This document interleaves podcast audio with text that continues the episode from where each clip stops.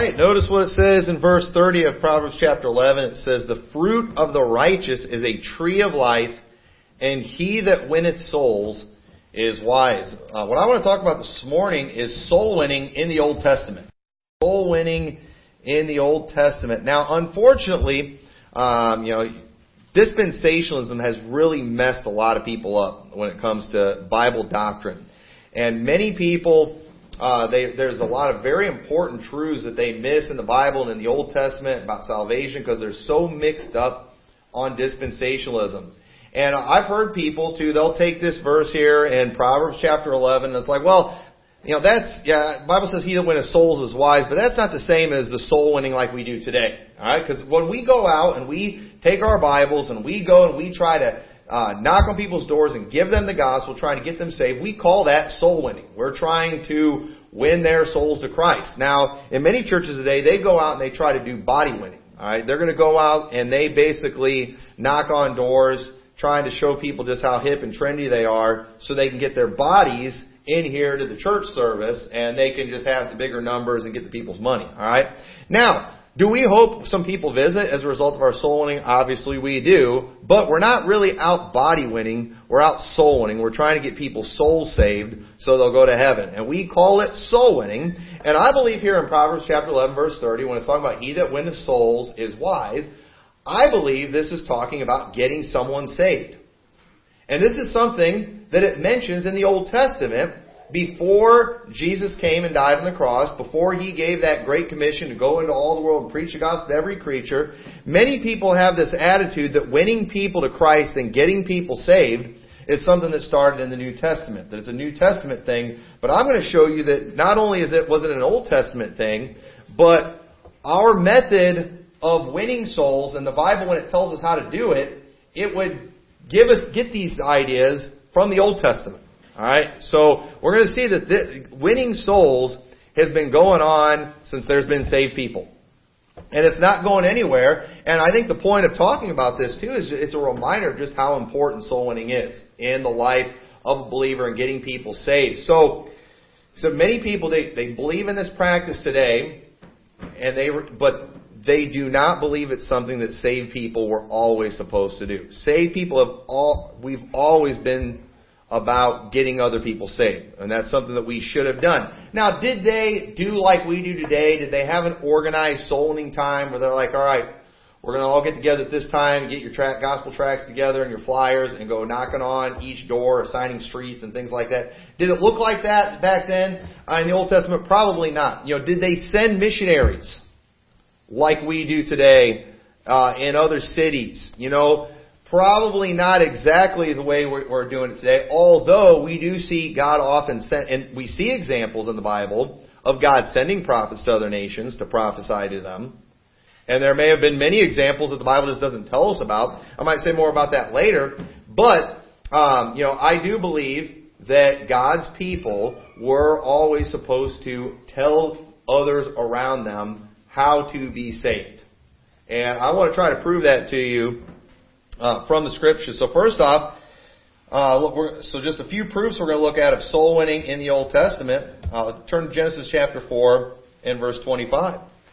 All right, I believe right here what we're about to see is proof of soul winning in the Old Testament. Okay, and you might say, "Oh, that verse in itself is not proof."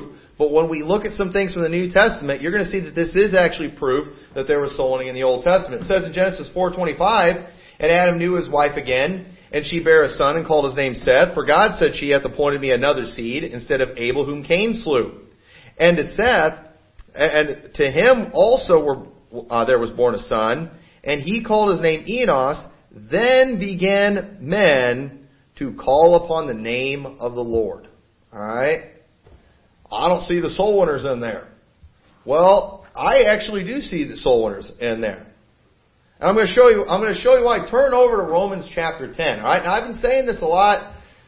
I, I, I've been planning on preaching a whole message on this. I just haven't done it yet, but I've been referring to this a lot lately. That the, I've been talking about how the Romans road, alright, the Romans road path to salvation that we teach, that we go out and we, when we go out and we knock on people's doors, we use the Romans road for the most part. We use a lot of verses about salvation from the book of Romans. If you go back and you read all of those passages in context, you'll see many times those are quoting Old Testament passages. He's using the Old Testament to prove a salvation that's by faith without works. In the book of Romans, he's using the Old Testament to do that. And I want to show you something else that the Old Testament refers, or that Romans refers to from the Old Testament. But let's, let's read, let's just start reading early in Romans chapter 10. Alright? We all know Romans 10:13, for whosoever shall call upon the name of the Lord shall be saved. But let's go ahead and start reading in verse 5, and I want to point out some very important things to you. Okay, it says right here in verse 5, For Moses describeth the righteousness which is of the law, that the man which doeth those things shall live by them. Alright? What that's saying right there, if you want righteousness by the law, then you must live by the law. In other words, you gotta obey all the laws. Alright? Now I don't have time to prove this to everybody, but guess what? That counts every one of you in here out. You've all failed in keeping the law of God. But if you want to receive righteousness by the law, you know, you've got to live a perfect life. You have to obey all the laws of God. We can't do that. But then he says, But the righteousness which is of faith speaketh on this wise. Say not in thine heart, Who shall ascend into heaven? That is to bring Christ down from above, or who shall descend into the deep? That is to bring Christ up again from the dead. But what saith it? The word is nigh thee, even in thy mouth and in thy heart. That is the word of faith which we preach. Okay? Now notice that. Let's I want you to keep your finger there in Romans chapter 10, and I want you to turn back to Deuteronomy chapter 30. Deuteronomy chapter 30. Because this right here, he, Paul is referring to a passage in the Old Testament right here. He's referring to Deuteronomy chapter 30. In verse 11 says, For this commandment which I command thee this day, it is not hidden from thee, neither is it far off. It is not in heaven that thou shouldst say, Who shall go up for us to heaven and bring it unto us, that we may hear it and do it? Neither is it beyond the sea that thou shouldst say, Who shall go over the sea for us and bring it unto us, that we may hear it and do it? But the word is very nigh unto thee, in thy mouth and in thy heart, that thou mayest do it. Alright? Notice that, notice that language there. This is what Paul is referring to. And Paul is showing them here, he's using an example in the, in the Old Testament, and he's showing how, hey, it was always about faith, is what he's doing right here. The righteousness that Moses spoke of in the law, he said that, if you're gonna, if you're gonna be saved by that, you've got to do all those things. Okay? But then he goes and he uses the same language. Showing, hey, the word is very nigh to even thy mouth. Alright? The, the, the righteousness which is of faith. This is what Paul is talking about. And so let's keep reading in Romans. Go back to Romans chapter 10. And so he says in verse 9 that if thou shalt confess in thy mouth the Lord Jesus and shalt believe in thine heart that God hath raised him from the dead, thou shalt be saved. For with the heart man believeth unto righteousness, and with the mouth confession is made unto salvation. For the scripture saith, Whosoever believeth on him shall not be ashamed. That's Old Testament. For the scripture saith. Says in Isaiah 28:16 says, Therefore thus saith the Lord God, Behold, I lay in Zion for a foundation, a stone, a tried stone, a precious cornerstone, a sure foundation. He that believeth shall not make haste. Alright? And that word, when it's saying make haste right there, it means you know, you're not going to uh, feel anxious. You're not going to be found wanting. Another way you can kind of compare that, and I, I've used this illustration before, if you were going to go and you were going to have a date with somebody, you you uh, maybe you were a lady and a guy asked you on a date, said, I want you to meet me at this restaurant.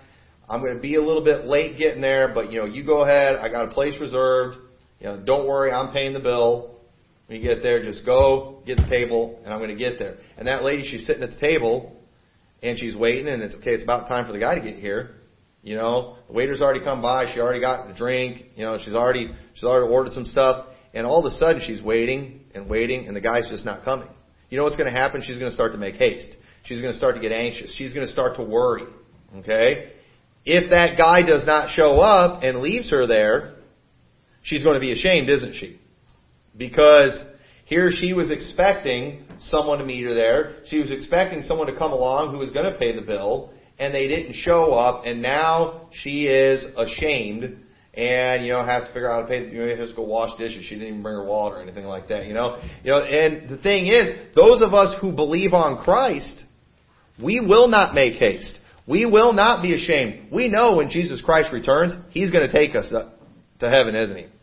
Where we know we're not going to be left behind. When the rapture comes, I know I'm not going to be sitting there just like, what am I still doing here? And let me tell you something. If I was still standing here after the rapture, I would be ashamed. I mean, I really messed up. But you know what? I believed on Christ. I'm not going to be ashamed. Okay? This is something that was talked about in the Old Testament that Paul is referring to right here, just before he gets to uh, verse uh, 12. For there is no difference between the Jew and the Greek, for the same Lord over all is rich unto all that call upon him. What Jesus was, or what um, Isaiah was talking about was something that God wrote to the Jews, but guess what? This wasn't just for the Jews, because there is you know, no difference between Jew and Greek. The same Lord is rich to all that call upon him. This is for the whole world. For whosoever shall call upon the name of the Lord shall be saved. Alright, so right here, that famous verse that we use, it's using the Old Testament to prove, for whosoever shall call upon the name of the Lord shall be saved. It's using the Old Testament to prove that. Look at this in verse 14. How then shall they call on him in whom they have not believed? And how shall they believe in him of whom they have not heard? And how shall they hear without a preacher? Alright, now I told you there were soul winners in Genesis chapter 4 because then men began to call on the Lord. Well, what does the Bible say in Romans? How shall they call on him in whom they have not believed? And how shall they believe in him in whom they have not heard? And how shall they hear without a preacher? And the dispensation would say, well, that's in today's way of salvation. In today's New Testament dispensation, you have to have the preacher, but you didn't in the Old Testament. Oh, really? Because let's read the next verse. In verse 15, it says, And how shall they preach except they be sent, as it is written, How beautiful are the feet of them that preach the gospel of peace, and bring glad tidings of good things. Where does that come from? That comes from Isaiah chapter 52, verse 6. Therefore my people shall know my name. Therefore they shall know in that day that I am he that does speak. Behold, it is I. How beautiful upon the mountains are the feet of them that bringeth good tidings, that publisheth peace, that bringeth good tidings of good, that publisheth salvation, that say unto Zion, Thy God reigneth. It was talking about that back in the Old Testament, in the book of Isaiah, that how beautiful are the feet of them that bring good tidings. That's what gospel means. Good tidings. People were bringing it. They were publishing salvation, even in the Old Testament. And in the New Testament, where we get the Romans road, when he's describing how we do all these things, He's following the example from the Old Testament. He's using examples in the Old Testament, and if it's, if they can't hear without a preacher today, they couldn't hear without a preacher back in that day too. Nothing changed. What Paul is showing here in the book of Romans is not a new way. He is reinforcing an old way. So the very fact that Rome, or Genesis chapter 4 said, then began men to call on the Lord. You know what? I can easily assume from that? I can easily assume that somebody gave them the gospel. Somebody preached salvation to them and they believed and they called on the Lord for salvation. That is not a stretch. Alright? That is not a stretch.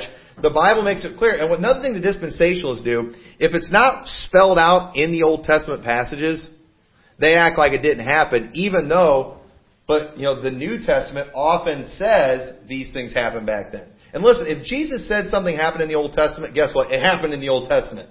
Even if it's not recorded in those Old Testament books, if it's recorded in the New Testament, then it counts. It happened in the Old Testament. Because I'm going to give more examples of things that happened in the Old Testament that are referred to in the New Testament, but we don't see it written in the Old Testament. But if it was written in the New Testament, then it sure enough happened in the Old Testament. There's no doubt about that. So there is no doubt. Uh, you know, there there is no doubt that these people that called the Lord is because somebody preached them the gospel. Okay, now who was it? You know, who was it? Well, God would send prophets back then. God sent prophets all the time. Well, I don't see it mentioning any prophet in there. Doesn't mean it didn't happen. Right? It doesn't mean it didn't happen. That's what the Bible constantly refers to that. We'll see more examples of that in a little bit. So, here's the question. This is the thing that people bring up. What were the soul winners preaching? Alright? What were the soul winners preaching? Alright? When men began to call on the Lord in Genesis 4, what exactly did those soul winners say? What were they preaching? Alright? Now, I don't have in front of me or in the Old Testament the printed words that they used. Alright? But I'm going to prove to you that they preached the gospel. Alright? That I believe they preached the gospel. I believe they preached the and resurrection of Jesus Christ. Alright? Let me prove this to you. Look what it says in Galatians chapter 3 and verse 6. Remember, in the dispensational rules that are messed up, if it's not mentioned in the Old Testament, then it just didn't happen. Okay? But in a Bible believer's rules, okay, if the New Testament some, tells us something happened in the Old Testament, it happened. Alright? If Jesus said something back then, it happened. Alright? If Paul in his writing says that something happened in the Old Testament, you can mark it down, it happened. The New Testament is scripture too. Okay? These people always want to throw out the New Testament and just read the Old Testament. No. Use both. Okay? Use both. But look what it says in Galatians 3 6. Even as Abraham believed God, and it was accounted to him for righteousness. Know ye therefore that they which are of faith, the same are the children of Abraham, and the scripture, foreseeing that God would justify the heathen through faith, preached before the gospel unto Abraham, saying, In thee shall all nations be blessed. God preached the gospel to Abraham. God did. God preached the gospel. And I've proved multiple times in the past there's only one gospel. There ever, only ever has been one gospel. There will only ever be one gospel. But let's see, let's look at some more on this to see exactly what this gospel that was preached to Abraham consisted of. Because notice how it says in there that he preached the gospel unto Abraham. What did he say? In thee, in thy seed, shall all the nations of the earth be blessed. Okay? That was how he preached the gospel. We can go back, we're not going to go back and look at it. We can go back and read that story in the Bible. God said to Abraham, I have made thee a father of many nations. God told Abraham, I will bless him that bless thee and curse him that curseth thee, and in thy seed shall all the nations of the world be blessed. We see in Acts chapter 3 that um, the blessing was Jesus Christ in turning away every one of you from his iniquities. We see that in Galatians 3, when God said that, he wasn't talking about Abraham's descendants. He was not speaking of seeds and that as of many, but as of one, thy seed, which is Jesus Christ. Jesus Christ was the seed of Abraham. The Bible tells us that Jesus Christ is the seed of Abraham. So when God said, in thy seed shall all the nations of the earth be blessed, who was he preaching to him? He was preaching Jesus, wasn't he? That's Jesus Christ. That seed was Jesus Christ. Look, and notice too what was being preached to Abraham. It was a faith without works. It says in Gen- uh, Romans chapter 4 verse 1, What shall we say then as Abraham our father as pertaining to the flesh hath found? For if Abraham were justified by works, he hath whereof the glory, but not before God. Now why is he bringing this up right here? Because in Romans 3.23, he said, For all have sinned and come short of the glory of God. He was proving to them that all are sinners. And he was proving to them from the Old Testament that we're not saved by works. He was proving, he's using the Old Testament, he's using the example of Abraham to prove that we're not saved by works. Yet many Baptists today preach they were saved by faith plus works in the Old Testament. That is a lie. That is a dirty lie. Look at what it says. It says, For what saith the Scripture? How did Abraham get saved? What does Scripture say? Abraham believed God, and it was accounted unto him for righteousness. Right in verse 16. So what was his what was he believing in?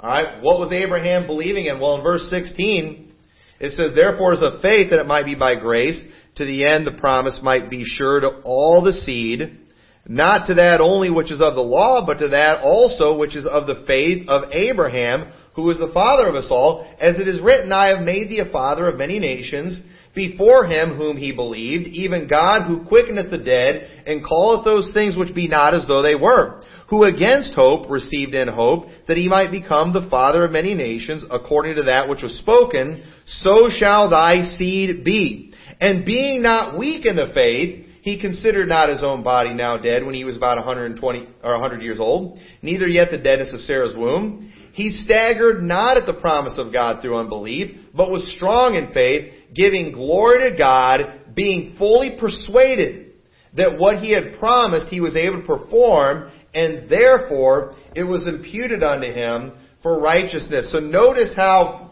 Abraham, he's, he's strong in the faith. He's believing that God is going to be able to do the things that he said he was going to be able to do. He understood that the salvation that he had, he understood it was out without works. It's clear he understood that it was by believing in God. And in Hebrews chapter 11, in verse 17, it says, By faith Abraham, when he was tried, offered up Isaac, and he that had received the promises offered up his only begotten son, of whom it was said, That in Isaac shall thy seed be called.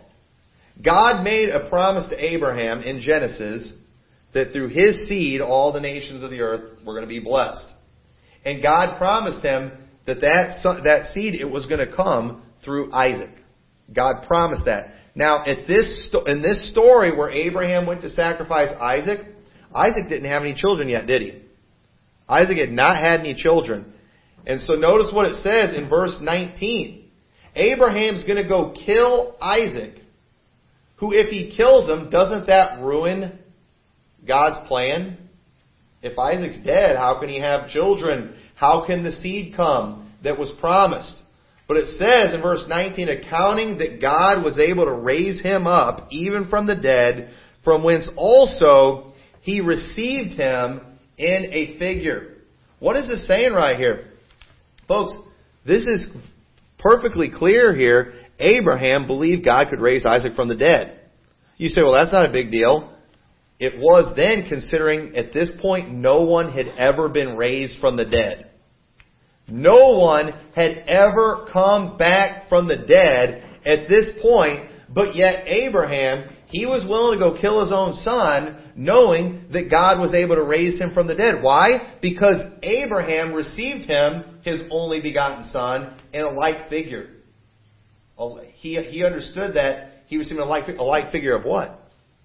Just like God told Abraham, I want you to go take your son, your only son, and kill him. Okay? Abraham, remember, before this took place, God had preached the gospel to Abraham. Well, what is the gospel? For God so loved the world that he gave his only begotten Son.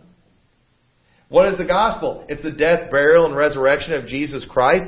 Folks, it's crystal clear Abraham believed in a resurrection. It's clear that God preached the gospel to him. He had received his son in a light figure, and he's like, you know what? If God is going to send his son, and who's going to die and be raised from the dead, then you know what? God can raise my son from the dead too. In fact, God would have to raise my son from the dead because of the fact the seed that's going to come and die for the sins of man and be raised from the dead is going to come through my son Isaac.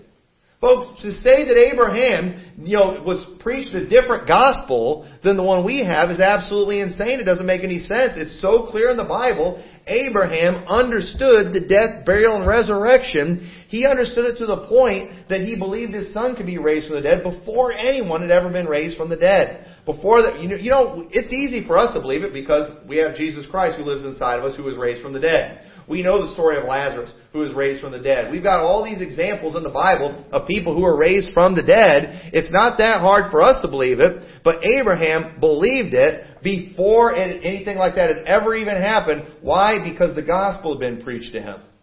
He knew that the seed was going to come. He was trusting in that seed. And even if he killed his son Isaac, he knew nothing could change the fact God's going to keep his promise. That seed is going to come. He's going to die. He had put his faith and his trust in that seed. He believed God, and it was accounted unto him for righteousness. So folks, I don't care how hard you try to twist the scriptures and twist verses in the Old and New Testament, it is clear that Abraham understood the gospel.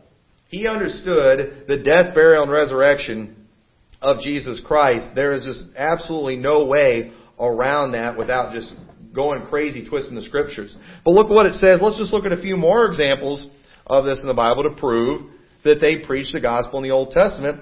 Um, one, all the prophets, they wrote of Jesus. It says in Acts chapter 3 verse 22, says, For Moses truly said unto the fathers, A prophet shall the Lord your God raise up unto you of your brethren, like unto me, him shall ye hear, in all things whatsoever he shall say unto you, and it shall come to pass that every soul which will not hear that prophet shall be destroyed from among the people. Yea, and all the prophets from Samuel and those that follow after, as many as have spoken, have likewise foretold of these days. Ye are the children of the prophets and of the covenant, which God made with our fathers, saying unto Abraham, And in thy seed shall all the kindreds of the earth be blessed, unto you first, God, having raised up his son, Jesus, sent him to bless you, and turning away every one of you from his iniquities. Right here the Bible is very clear. Moses preached about a prophet that was going to be like unto him. Who was that prophet? It was Jesus Christ. So when Moses is preaching to the people about the prophet, who was Moses preaching? He was preaching Jesus, wasn't he? When Samuel and all the prophets preached, they were talking about Jesus. It's spelled out here in Acts chapter 3. Peter himself, he said all the prophets preached about Jesus. All of them. That's what they preached. So what, you know, it's just simple deduction that just causes us to say, alright, if you can't hear without a preacher, alright, if all the prophets spoke of Jesus, then who, who and what was preached to those men in Genesis chapter 4? It was Jesus. There's, there's no doubt about it. Did they reveal the name Jesus at that point? I, I don't know. Maybe not. But I tell you who they were talking about. They were talking about Jesus. When they talk about a prophet, I don't know, maybe in Genesis chapter 4, maybe they preached, hey, maybe they just preached Genesis chapter 3, verse 15 or 16, the seed of a woman shall bruise the head of Satan. Maybe they preached on that. Guess who that seed of the woman was? Jesus Christ. We see Jesus preached in Genesis chapter 3. So it's, it's crazy to say that he wasn't preached. Look, let's look at the words of Jesus Christ himself. In Luke chapter 24 verse 25, Then he said unto them, O fools and slow of heart to believe all that the prophets have spoken. This is after the resurrection of Jesus. He meets these men on the road to Emmaus, and they're like, hey, you heard the rumors? Supposedly Jesus rose from the dead. And these men doubted it. Jesus called them fools and slow of heart because they didn't believe all that the prophets have spoken. And he said, Ought not Christ to have suffered these things and enter into his glory? And beginning at Moses and all the prophets, he expounded unto them in all the scriptures the things concerning himself. Y'all see it? Jesus went through the entire Old Testament, and you know who he preached about? He preached about himself. Why? Because it was all over the Old Testament. He said, he's asking these, he called these people fools because they didn't believe in his resurrection from reading the Old Testament. And yet we've got the dispensations today. You can't find the death, burial, and resurrection in the Old Testament. Fool and slow of heart to believe all that the prophets have spoken. It's all over in the Old Testament. The story of Abraham sacrificing his son Isaac. That is a great picture of the death of Jesus Christ and his payment for sin. Right there is a great example. You've got all kinds of examples in Isaiah. I think it's Isaiah chapter 53 is one of the, one of the clearest examples of that. There's, we have pictures of it. We have types of it.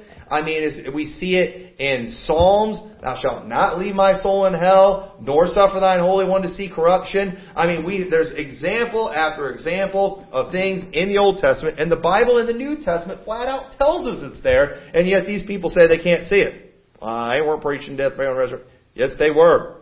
They were preaching in a coming Messiah. They were preaching in the coming seed. These, these things were clearly preached. Jesus used the Old Testament prove his death, burial, and resurrection. The apostle Paul used the Old Testament to preach, the, to teach the way of salvation that we go and teach today that we call the Romans Road. But not, people don't even realize that Romans Road is based off of Old Testament scripture. And so, it's the, they were preaching the same thing.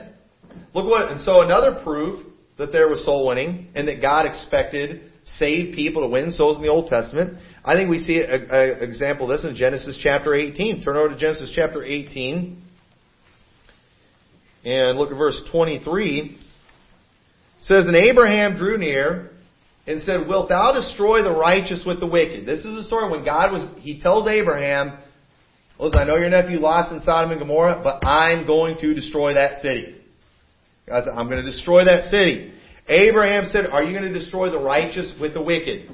Verse 24, Peradventure, there be fifty righteous within the city. Wilt thou destroy and not spare the place for fifty righteous that are therein? Now, let me ask you this question. Why in the world would Abraham, or God for that matter, expect righteous people to be in Sodom and Gomorrah? I'll tell you why. Because the fact Lot was there. Lot was a saved man. Now you can say, well, no, that righteous, that was by the law. Oh, really? Did you forget what we read about in Romans chapter 4, talking about Abraham? This is, this is in Abraham's day.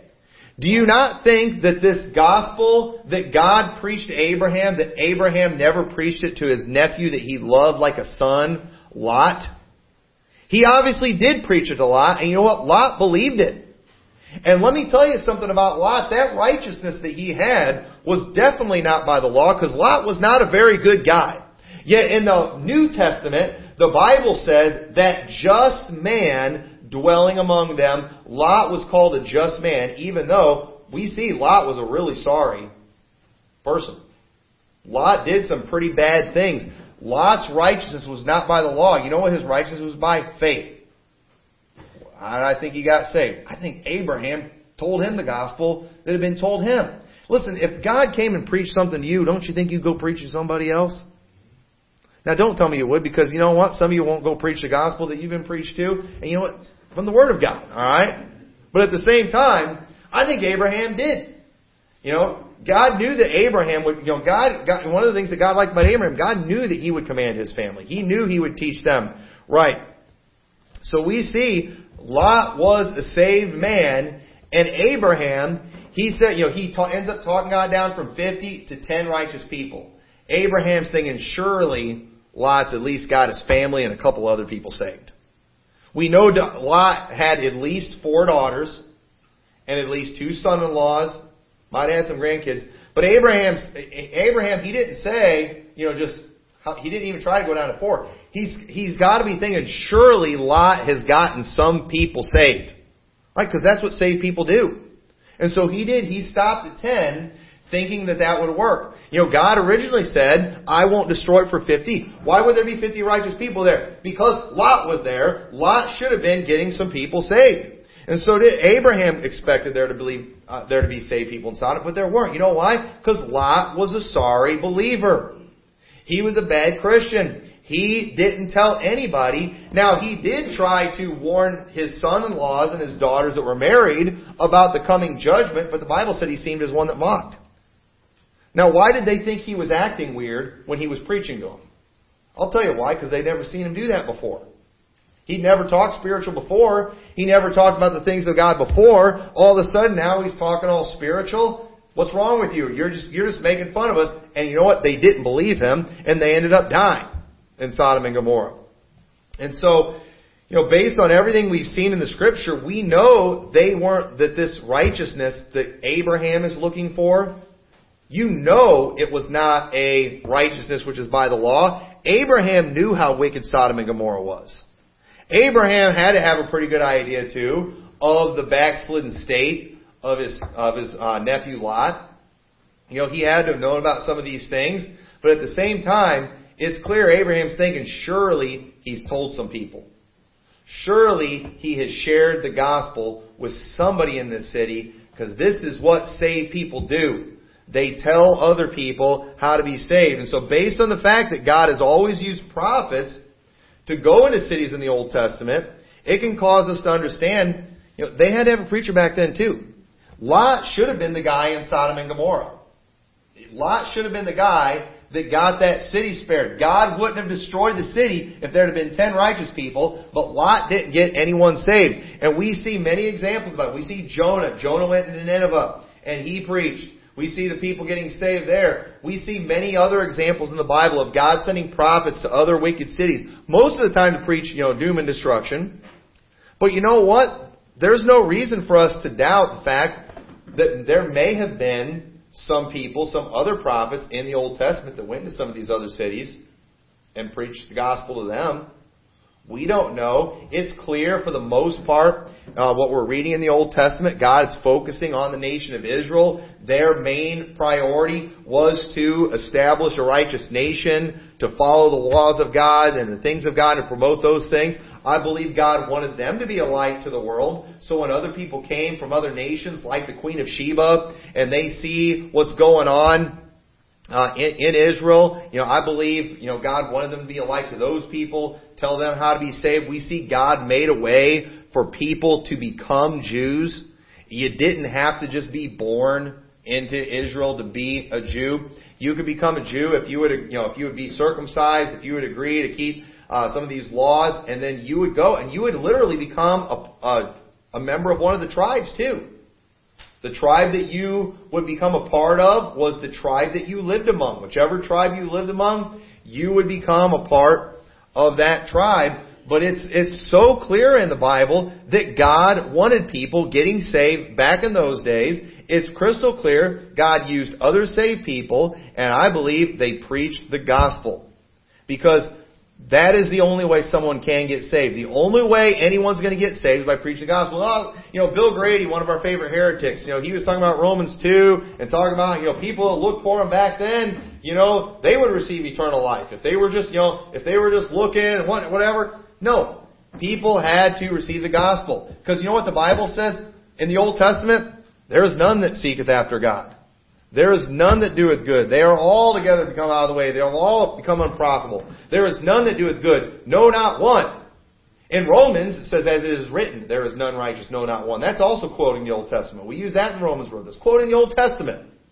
There were none that were seeking after God. When you got saved, you weren't seeking after God. Alright? Now you might think you were, but that's just because the Holy Spirit was drawing you. Alright? It was, uh, that, that's, but it wasn't you seeking, it was God looking for you, and ultimately what got you saved is somebody came along that preached the gospel to you.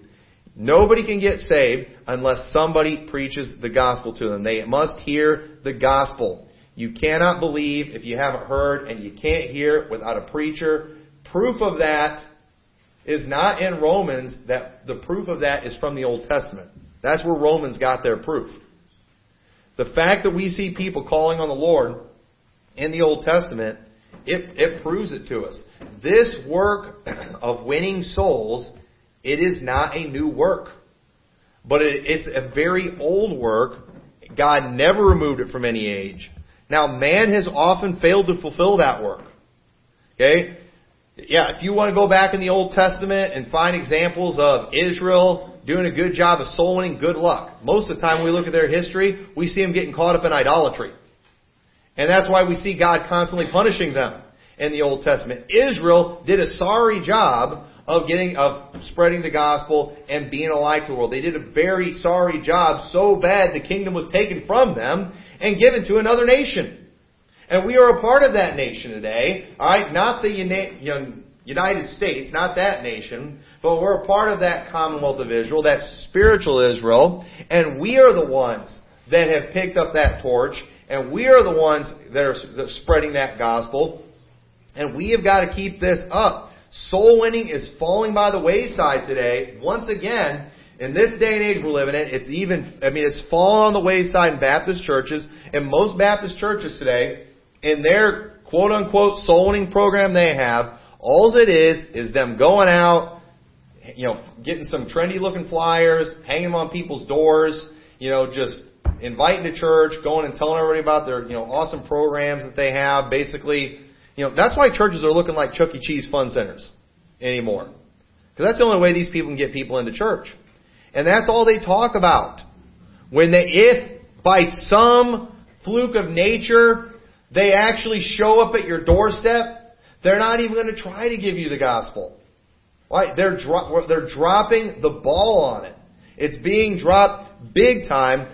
And one of the reasons, too, it's just a lot of this messed up dispensational theology It's just got people all mixed up on things. They don't think it's that important. But when you understand this work of telling people how to get saved is a work that's been going on since Genesis, all of a sudden I think it puts it in perspective how important it is. And how important it is that we keep up this work.